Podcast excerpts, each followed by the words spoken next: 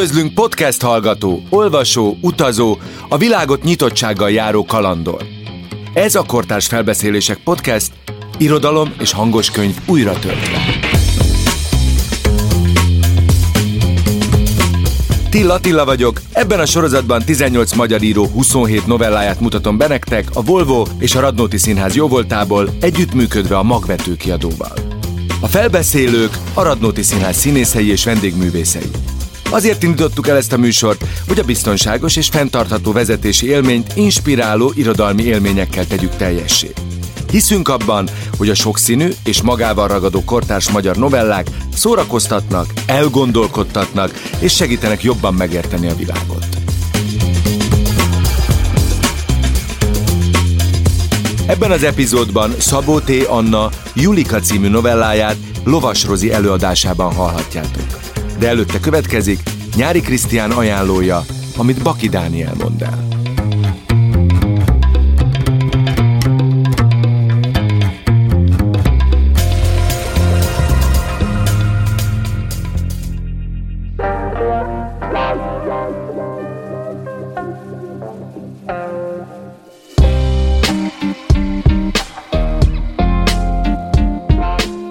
Szabó T. Anna, Julika. 49 verstömörségi novella került Szabó T. Anna költő első próza kötetébe. A töréstesz novellái kíméletlenül, mégis együttérzően szólnak a magányról, a párkapcsolatok mindennapos hidegháborújáról, a szenvedélyről és a szexualitásról. A szerzőt elsősorban a férfi és nő közötti kapcsolatok törékenysége foglalkoztatja, és az, hogyan lesz egy szerelemből hatalmi játszma? Miként válik az egyik fél kiszolgáltatottá? Lehet-e birtokolni valakit anélkül, hogy megtörjön vagy beletörődjön abba, ami nem mer változtatni? A Julika című novella főhősének látszólag nincs oka rá, hogy boldogtalan legyen. 30 éves, szerető férje van, és egy angyali, két éves kisfia. Mindenki irigyli. Csak a gyerek ne rosszalkodna annyit. Csak ne lenne olyan hangos.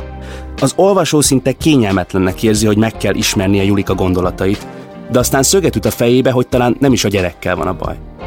A történetben, ahogy a kötet többi novellájában, a szereplők lelepleződnek, kiderülnek a titkaik, mégsem érzünk elégtételt.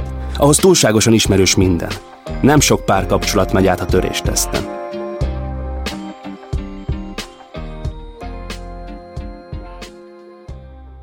Szabó T. Anna, Julika Julika 30 éves. Mindenki fiatalabbnak nézi a nagy sötét szemével, a puha pilláival, a rózsaszín arcával. A gyermeke is kicsi, alig két éves, fürge és önző vadember. Julikának csepp nyugalma sincs mellette. Boltban és utcán mindenki rajong a kisfiúért, csak Julika rémül meg éjszakánként saját magától, amikor legszívesebben felpofozná, miért már negyedszerre költi fel követelőző kiabálásával, hogy aztán hosszan cumizzon a mellén. Százszor is megbánta már, hogy nem választotta el idejében.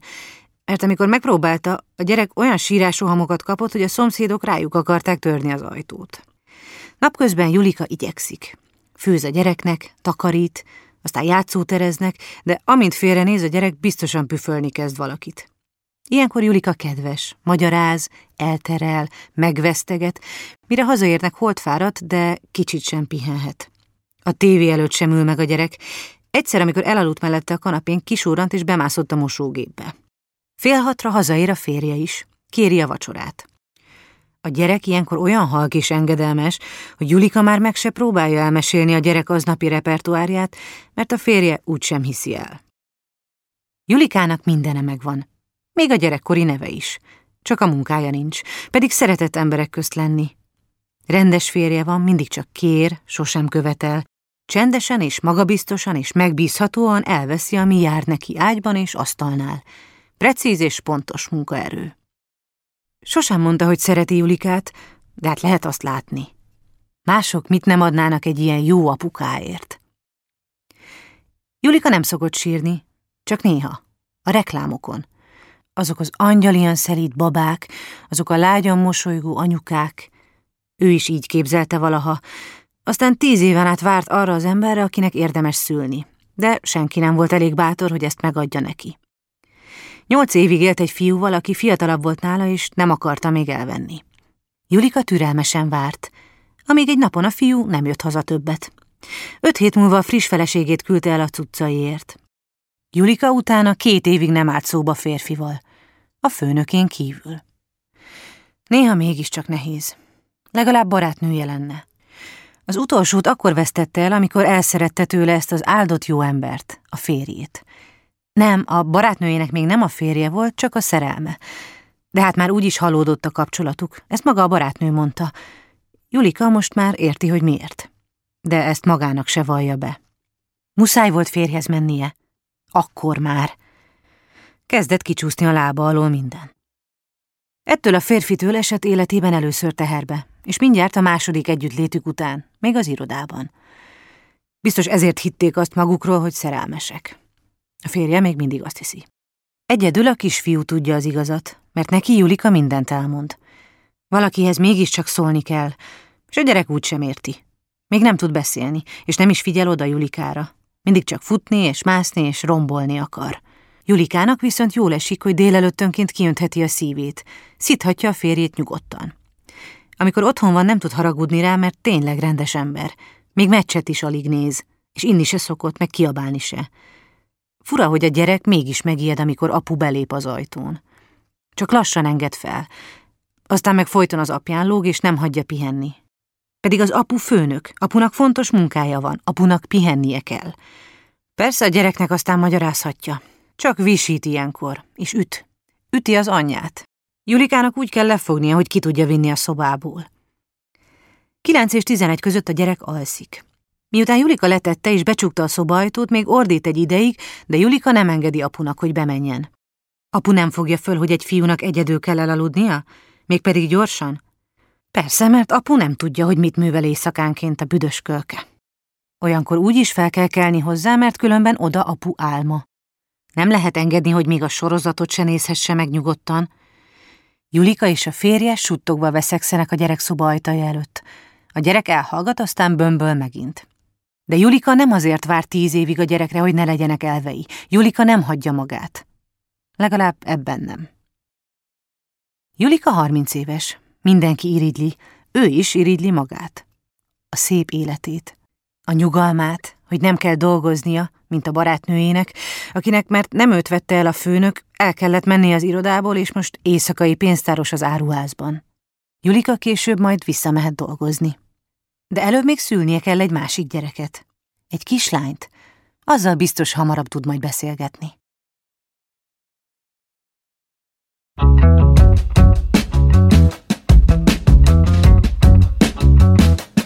A műsort a Volvo és a Radnóti Színház hívta életre együttműködésben a magvető kiadóval, hogy a biztonságos és fenntartható vezetési élmény inspiráló, elgondolkodtató irodalmi élményekkel legyen teljes. A műsor megtalálható a Spotify-on, az Apple és a Google Podcast-en, és mindenféle más lejátszókban is. Ha tetszett ez az epizód, hallgassd meg a teljes műsort. Ha szeretnéd, hogy minél többen megismerjék a kortárs magyar novellákat, akkor értékelj minket öt csillaggal, mert így kerülünk előrébb a toplistákon. Köszönjük! A műveket a magvető kiadó bocsátotta rendelkezésünkre, a válogatást Bátori Orsolya és Schaffler Sarolta készítette. A novellák hangfelvételét Bátori Orsolya rendezte. Hangmérnökök Gábor Dániel, Jacsó Bence és Tóth Péter Ákos. A podcast felvételvezetője Dósa Márton, a gyártásvezető Gröger Díja, a zenei és utómunkaszerkesztő Szűcs Dániel, a kreatív producer Román Balázs, a producer pedig Hampuk Rihán. Tilla Tillát és a Kortárs Felbeszélések podcastet hallottátok.